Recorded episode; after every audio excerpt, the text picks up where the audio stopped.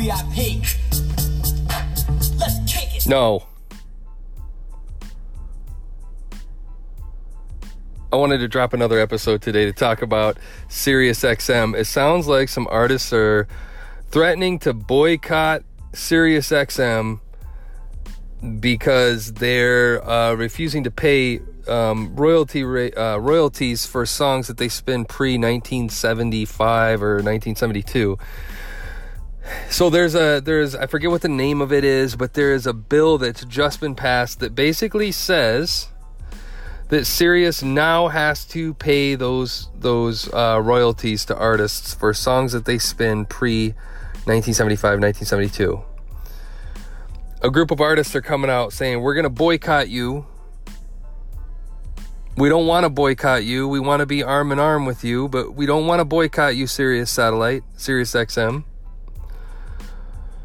And they're threatening to boycott, probably pull their music from the station. Now, SiriusXM has said that they would split 50 50 or 50% royalties, whatever, whatever, thus taking that pay hit. My problem isn't with the profits. My problem is what's what's bothering me is there is this constant struggle with the distributors and the tastemakers and the the streaming radio and all of this and the musicians and the artists. I think I think the problem here is is, is it's a, it's a chicken and the egg type of argument. You know, you can't have a baby unless mom and dad's there. You know what I mean? You can't have one without the other. So, we all know FM radio is going. It's been going for years. It's on the way out. It's kind of like the telephone at this point. So, what you have is you have satellite radio, and more importantly, you have internet radio, streaming. Spotify, iTunes, Tidal.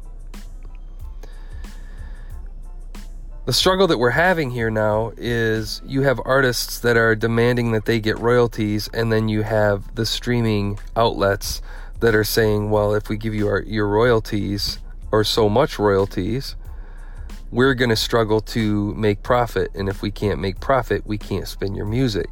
Well, we don't want you spinning our music unless we're making profit. Well, we can't make profit and succeed unless we're spinning your music. So the the problem is is that it's a double-edged sword. People need to meet in the middle. Everybody's fucking greedy. These artists make so much money, man. And I'm all for the independent artists. I'm all for artists making money on their music, but at some point I believe that at some point the line has to be drawn to say, "Listen, this is part of the deal." Here's what we get out of it we get to spin your music and get the audience and place advertising.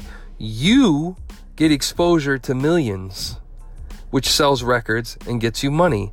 Everybody wins. I'm having a hard time understanding why all the greed exists if it's a really good symbiotic relationship. I don't know. My thought is I think radio should be free, period. Sirius XM I think it's okay for a pay service if you want no commercials.